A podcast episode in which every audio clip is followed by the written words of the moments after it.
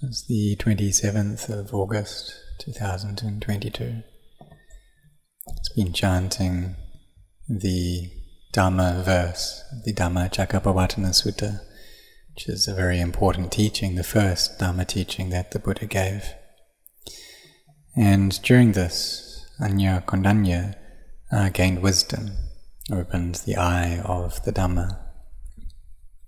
And the Buddha explained uh, he's seen the Dhamma, he knows the Dhamma, he knows. So he had awakened then, gained this knowledge in his heart. He was no longer asleep. Because for people who are asleep, they don't know. And even for those who have their eyes opened, but they don't have wisdom, it's as if they were sleeping because they don't know the truth of nature. They haven't seen into arising, persisting, and ceasing.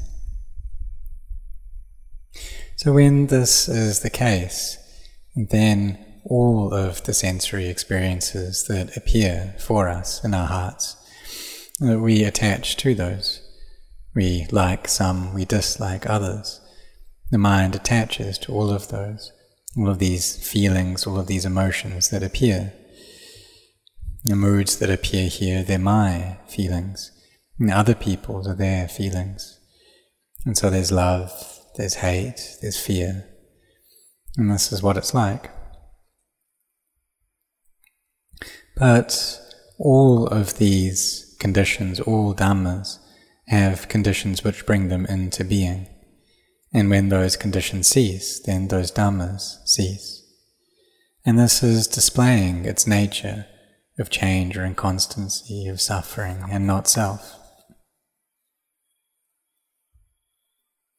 But our minds, they go and cling to all of these sense impressions. And so we need to teach our minds when this happens, so that we can get them to see this nature of change, of inconstancy, how these things are not sure. And we teach them right here because a wisdom, wisdom arises right here. So when there's feeling of liking or attraction, then we teach ourselves that's not sure. If there's dislike, we teach ourselves that's not sure.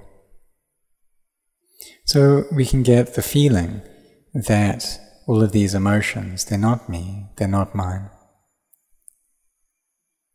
like hate, for instance. It's not my feeling, it's just nature. It's just this nature of Dhamma that it depends upon causes and conditions for its existence. And when those cease, then that Dhamma ceases. And when we see this, then our practice becomes a lot easier. So it's like a teaching that Venerable Ajahn Tongrat gave to an elderly monk in a very simple teaching. There was a stump there that just had the heartwood left. And he told this monk to make your mind like that stump. So, no matter who comes along, if they kick that stump, if they shout at it, if they pour water on it, then that stump remains indifferent. It's not averse to any of that, it's not delighted by any of that. And so we train our minds to be like that. But if they're not like that, then they won't have stillness and they'll be shaken by all of its sensory experiences. So we need to develop samadhi. And samadhi, it's a part of the Noble Eightfold Path. So the sila factor of that, we know that already. And being restrained in actions of body and speech, right livelihood. And when we engage in right livelihood, then we don't feel agitation. And for those people who live their lives uh, or care for their lives through incorrect means, such as selling drugs or stealing money, tricking other people, then in the end their karma back, comes back to get them, and they may go to prison. And then when they're there, it's very hard, maybe even just they can't develop samadhi. So when we have sila, this virtue, then we have the opportunity to cultivate samadhi, to train our minds so they come to stillness and peace, and this requires training as well. We may try to tell our minds that I don't want to think anymore, just stop thinking right now, but that's beyond our control. What we can do is to train these minds now, because these things are minds are things that can be trained. So just like horses or dogs, and you can train dogs so they can um, help out the police. And we can put these various animals to work. It's like cows and buffaloes. You can use them to plow fields. Or even monkeys, intelligent monkeys, they can be trained to help out people or even to play roles in dramas. So likewise, these minds of ours can be trained as well. They can be trained to bring about inner strength and peace and stillness. So this is like an occupation, this inner work. Because external work, we know all about that already. But now we need to do the internal work, the work of our mind because it's natural for these minds that they'll be thinking and proliferating and just going on and on about that. It's giving rise to stories about the future, about the past, and always being anxious over these things. There's no peace there. So we must come to train these minds and be firm, intent in that. Really have this sincerity and this effort. And when we do that, then we have a very good opportunity and chance for our minds to improve, for them to become better. And if we train them until they get some peace, then we see for ourselves already that this is the way to gain peace. It's this method, I need to do this. And then when we do that, then our hearts gain a place of rest. So just like when we work and we're feeling very tired, then we come to a place that's sheltered and in the shade, and we can rest there temporarily. So samadhi is like that for our hearts. It's a temporary resting place for our hearts. So we should train in this in order for our minds to be able to gain some rest. Whether standing, walking, sitting, lying down, we have mindfulness. And wherever we have mindfulness, samadhi will be right there. We can recollect the breath as it comes in and goes out. And we maybe just hold this recollection at one specific point until samadhi arises and the mind settles into stillness the thoughts become less and less. But it's also possible that if we just try and look at the breath only, then the mind won't settle and it'll just carry on thinking. So we can bring up this word of Buddha in that instance. So we have the breath there and we have Buddha along with the breath. If there's Know if we're having difficulties watching the breath we can just recite Buddha. If the thoughts are many and fast, then we recite Buddha a lot and quickly. Or we can recite Buddha Dhammo Sangho, Buddha Dhammo Sangho, until we're left with just Buddha, Buddha, Buddha, Buddha, repeating this over and over. If we're feeling weary of this or bored with this, we just carry on reciting. And by doing that, eventually the mind will settle into peace through that sincerity that we have. And we just carry on doing that until it becomes an internal habit of the mind. That we don't have to intentionally bring this word up, but the mind will just be reciting Buddha all by itself. So we do this. Just carry on practicing like this, each day practicing like this. Whenever we have the time during the day, then we recollect our meditation and our meditation objects. We also need to put down the things that obstruct our meditation practice as well. And essentially, what that is, is the delight that we find in the world. That's now delighting here, delighting there. And in this present day and age, it's very easy to be distracted by these things, to be lost in Facebook or social media or TV, all these different things. And there's just delighting, that's all there is, this getting lost in these things. And if we don't have wisdom with them, then that will destroy all of our samadhi. Because what all these things are about is self. It's all about ego. It's about a being, an individual, a me or a you. And when we use our time in this way, then we waste our time. It gets lost. And this is unless we have mindfulness and wisdom while we're using them in order to contemplate them as well.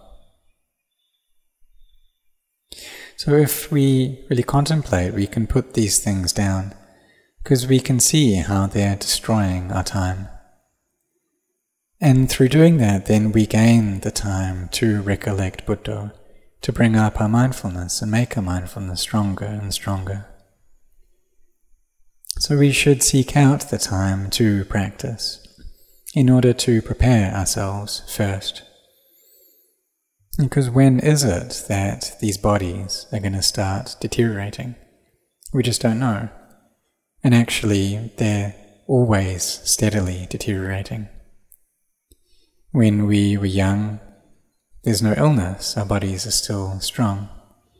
But as we get older, then the body becomes out of balance and sickness arises. And when the sickness becomes strong, then it can become an obstacle to our meditation practice. But right now we have the time, we have the opportunity to meditate. So we should use that, set our hearts on it, put in our effort, and persist with it. Because it's not the case that all the things that we desire, we'll get them without putting any, any effort, without doing anything. In order for the Buddha to become fully self awakened, he needed to really set his heart on that and developing Barami. It's the same for the Pacceka Buddha the solitary Buddhas and the Arahants, all of them needed to cultivate Barami, to bring up this, these spiritual virtues and goodness. So our effort, therefore, is important, and we free ourselves from suffering due to our efforts. And when we have this, in sincerity and firmness, and we take the practice seriously, then we will reach peace. We need to have our minds tied to mindfulness and to an object, just like a cow or a buffalo that's right on the edge of a rice paddy. And if it doesn't have a rope that's tying it to a stake, then it's going to go and find that rice because that rice is the delicious food of cows and buffaloes and it will destroy the entire crop. Therefore, we need to tie it down. And so we use our mindfulness there to tie our minds. Because otherwise, all of these aramanas, the sense experiences that we gain, the mind likes some of them, the sights and sounds, the odors and taste, tactile sensations and thoughts that the mind likes. It goes and attaches to those. And the ones that it dislikes, it also attaches to those. So we need to have our mindfulness there, knowing these things in time, being up to speed with them.